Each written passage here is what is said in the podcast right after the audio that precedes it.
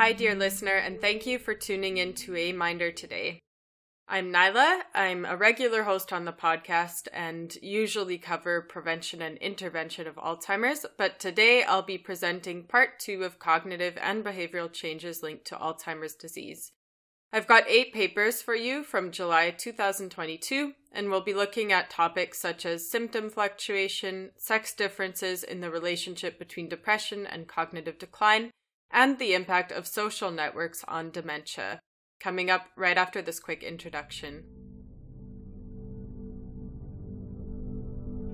Welcome to A Minder, a podcast where we summarize the latest publications on Alzheimer's disease for you, so you can spend more time doing awesome research. For every month, you'll find a series of episodes by theme, and each comes with a bibliography whether you're in the lab, on the bus, or cooking your meal, we hope you find this podcast useful and accessible.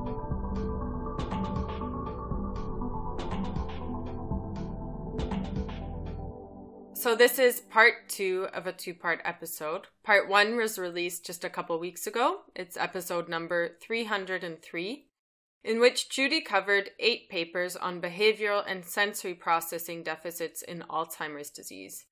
You can check out her episode to learn about the connection between olfaction and memory, how the processing and recognition of facial expressions is disrupted in Alzheimer's, how eye movement tracking could help diagnosis, and to find out about behavioral changes, including difficulty completing sentences or fear of falling. For today's episode, I have another eight papers for you.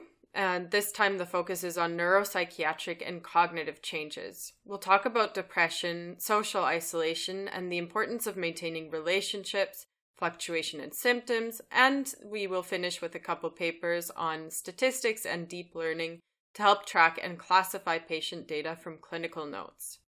Let's start off with three papers on neuropsychiatric changes. As you take in these summaries, please do keep in mind that these are based on the abstracts of the papers and only provide a little snapshot of these studies. If you'd like to follow up on anything you hear today, you can note down the number and citation of the paper and find it in the attached bibliography afterwards. Our first paper today is by first and last authors Eikelboom and Papma from the Erasmus MC University Medical Center in Rotterdam, and it investigates the stability of neuropsychiatric symptoms in dementia. It was published in the International Journal of Geriatric Psychiatry, and the title is Biweekly Fluctuations of Neuropsychiatric Symptoms According to the Neuropsychiatric Inventory Erratic Symptoms or Scores. The authors recruited the spousal caregivers of 23 patients from a memory clinic. 44% of these patients had dementia. The caregivers completed the neuropsychiatric inventory, or NPI, four times over six weeks, and also the authors looked at repeated measures of caregiver burden to see how these two might relate. According to the NPI scores, neuropsychiatric symptoms were highly variable over six weeks. The assessment is split into various domains, including things like apathy, anxiety, disinhibition, and hallucinations, and only 35% of the ones that had appeared in the initial test also appeared in the follow up. There was large within person variation in these domains, meaning that individual patient scores changed a lot from one assessment to the next. Higher presence of neuropsychiatric symptoms was significantly associated with greater caregiver burden, but the fluctuation in symptoms was not related to changes in caregiver burden. The authors highlight the need for more research on why neuropsychiatric symptoms, or at least the scores on the NPI, fluctuate so much over a short time frame. Next up, we've got first author Divers or Diverse and last author Calamia from Louisiana State University, and they examine the heterogeneity, that is, variation, and how symptoms of depression relate to cognitive impairment. Paper 2 was published in the Journal of Clinical and Experimental Neuropsychology, and the title is Examining Heterogeneity in Depression Symptoms and Associations with Cognition and Everyday Function in MCI. So, as you heard in the title, this study was in the context of MCI, which is mild cognitive impairment. And MCI is a clinical diagnosis that often progresses to dementia, not always, but it is considered a precursor or prodromal stage of Alzheimer's. Here, the authors examined how depressive symptoms in older adults with MCI relate to various domains of cognition, including memory, attention, language, and executive function. They also looked at informant rated everyday function. So, similar to the last paper, in which a caregiver completed the assessment for someone with uh, dementia, in this case, an informant is completing the assessment for someone with MCI. So, that could be, for example, a family member. You'll have to check the paper for details on the sample size and the exact measures they used for depression and cognition. Exploratory factor analyses yielded six distinct symptom classes, namely somatic symptoms, severe depression, minimal depression, anhedonic symptoms, cognitive symptoms, and low life satisfaction symptoms. And as a reminder, anhedonia is uh, a loss of or an inability to feel pleasure, including for activities that uh, were previously associated with pleasure. So these classes significantly varied on all measures of cognition and daily function. In particular, the anhedonic symptom class and the severe depression class was related to the most substantial cognitive decline, and the minimal depression and low life satisfaction classes showed the least cognitive decline.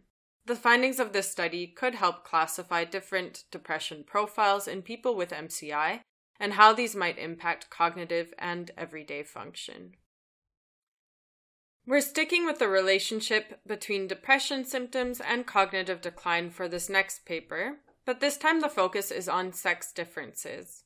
Paper 3 is by authors Lucas and Alexandru at the University of Montreal, and the punchline is in the title. It is Neuropsychiatric Symptoms Influence Differently Cognitive Decline in Older Women and Men and this was published in the Journal of Psychiatric Research.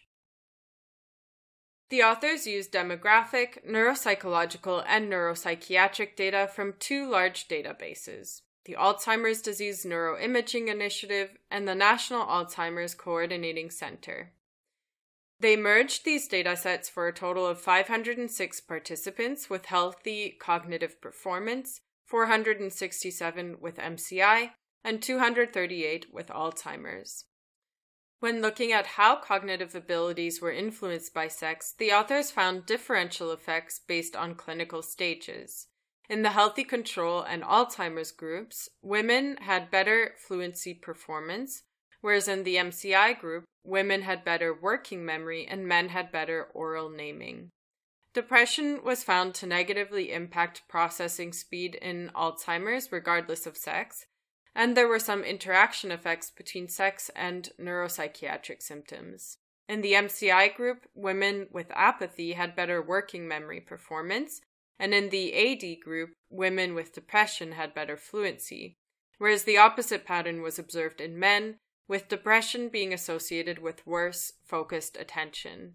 All in all, these findings suggest that there are sex differences in cognitive performance, which manifest differently depending on the stage of cognitive decline and have varying interaction effects with depression symptoms. So that brings us to the end of our neuropsychiatric section. Let's take a break here before we switch over to cognitive changes. I'm Lara from the bibliography team here at Aminder. Did you know the episode you're listening to has a numbered bibliography that you can find in our show notes or directly on our website? And all of our episodes come with their own bibliographies so that you can easily find and look into the papers that interest you. If you're also interested in keeping up to date with scientific publications in Alzheimer's research and working in collaboration with other teammates, we would love it if you consider joining us. Send your CV and an indication of what you're interested in doing with us to Aminder podcast at gmail.com. Enjoy the rest of the episode.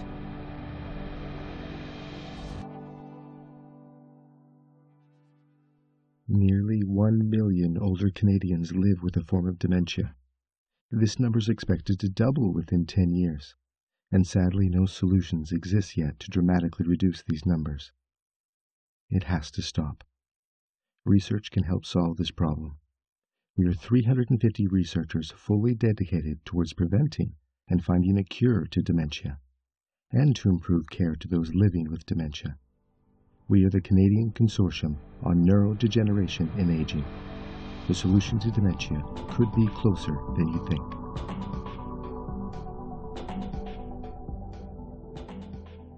Okay, we have five papers to go, and the next three are on cognitive changes. This next one creates a nice bridge with the last as it's about the importance of social connectedness.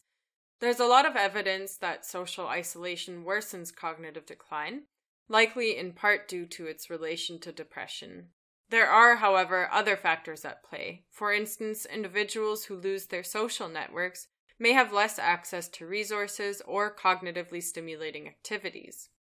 With that in mind, Perry and Apostolova from Indiana University set out to investigate some of the social mechanisms underlying the relationship between social connectedness and cognitive aging.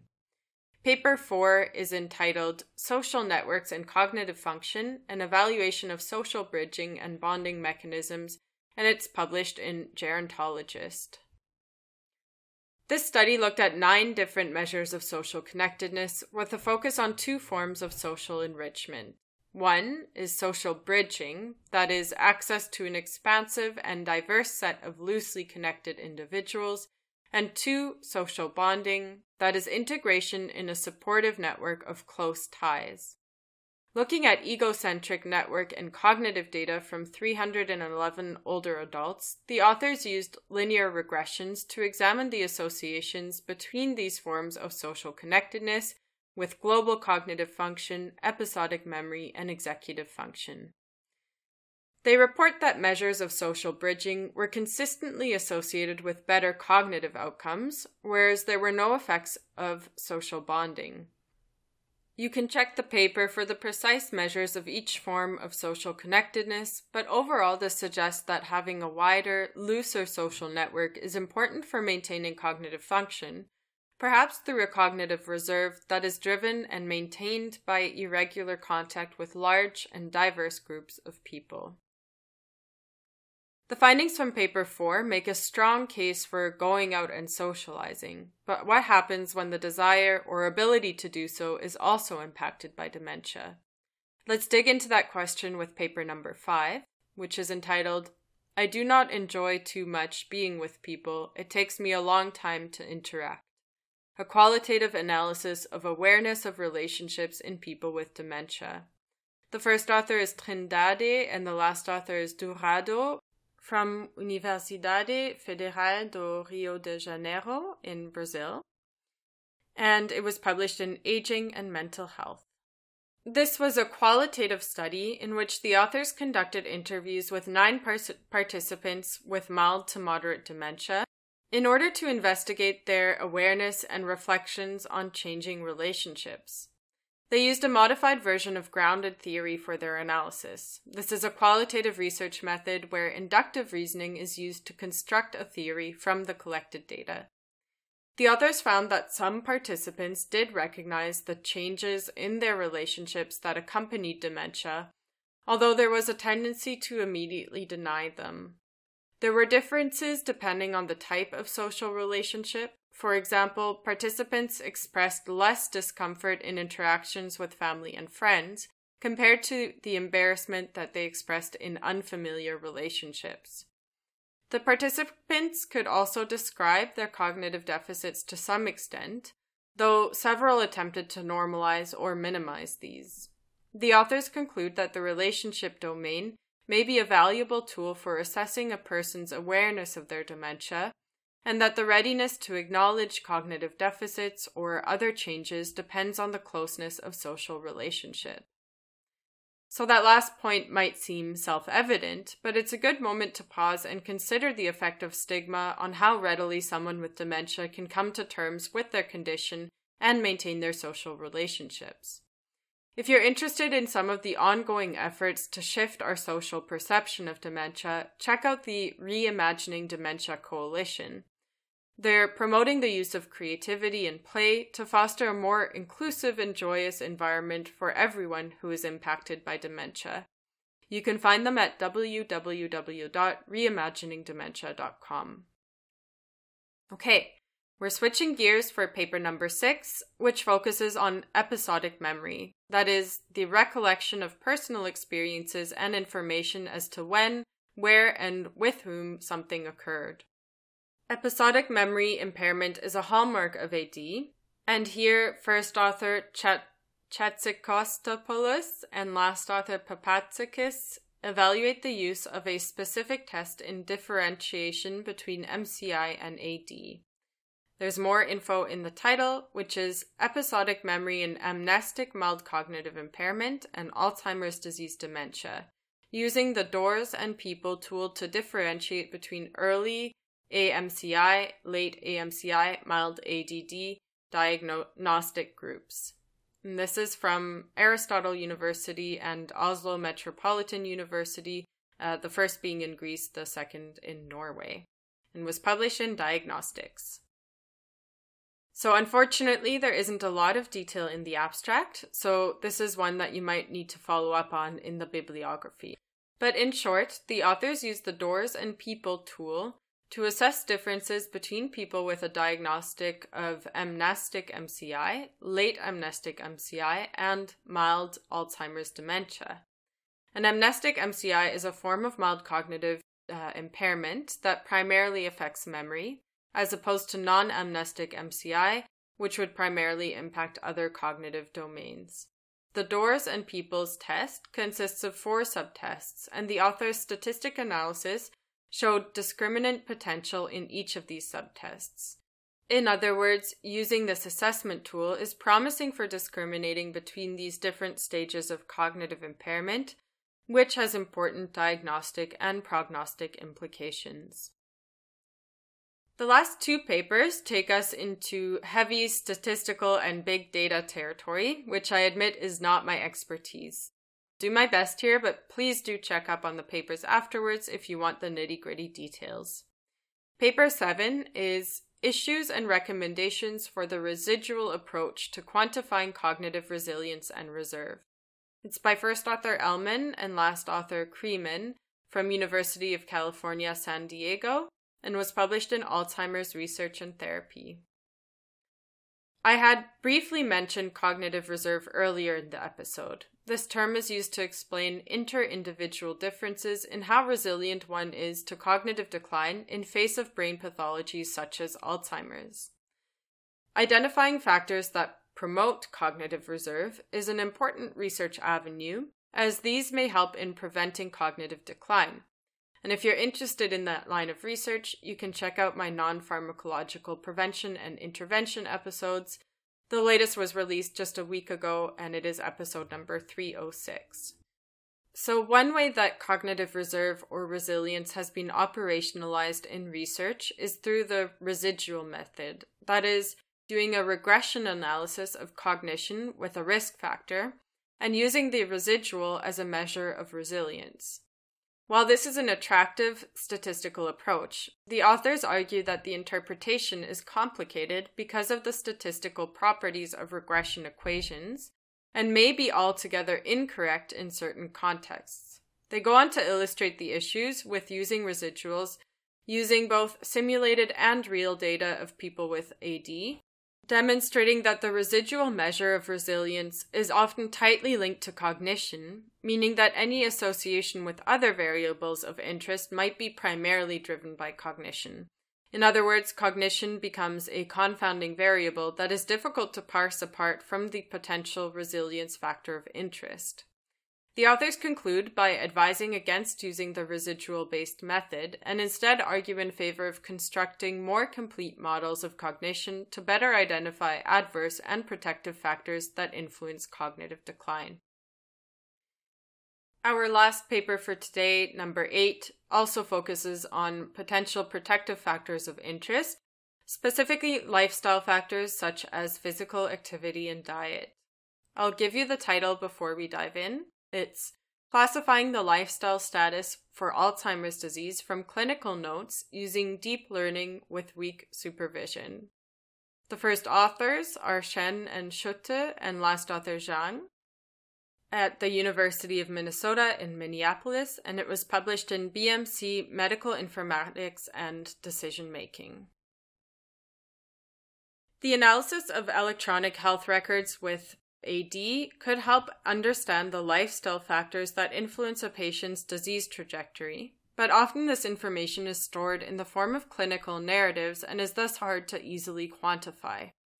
Here, the authors use natural language processing machine learning models in order to identify lifestyle statuses using clinical texts in English. The abstract gives a thorough breakdown of the methods from how data was collected and extracted to the use of natural language processing algorithms to the comparison between different machine learning models. It's a little over my head, so please do check out the paper if you want those details. From all of the models they compared, the authors conclude that the ULMS BERT model performed the best. That is, the Unified Medical Language System bidirectional encoder representations from Transformers model. And what I mean by best here is that it was the most successful at classifying status of physical activity. The authors make recommendations on how to tra- train machine learning models with their approach and for what models work best for classifying lifestyle factor status from Alzheimer's disease clinical notes. That is it for our episode today. That was short and sweet and hopefully also useful and accessible. And that also wraps up our July series. A huge thank you to everyone who worked on today's episode. So, starting from the sorting team who sorts through our papers every month, that is Sarah Luedi, Eden Dubchak, Ben Cornish, Ellen Kosh, Dana Clausen, Christy Yu, and Ellen Rowe. Thank you as well to Ellen Kosh for reviewing my script for today and editing the audio, and to Anusha Kamesh for reviewing the audio edit. Uh, she is also the wonderful creative mind behind the music for A Minder and a fellow podcast host. You can check out her music at AK Music on YouTube or Anusha Kamesh on SoundCloud.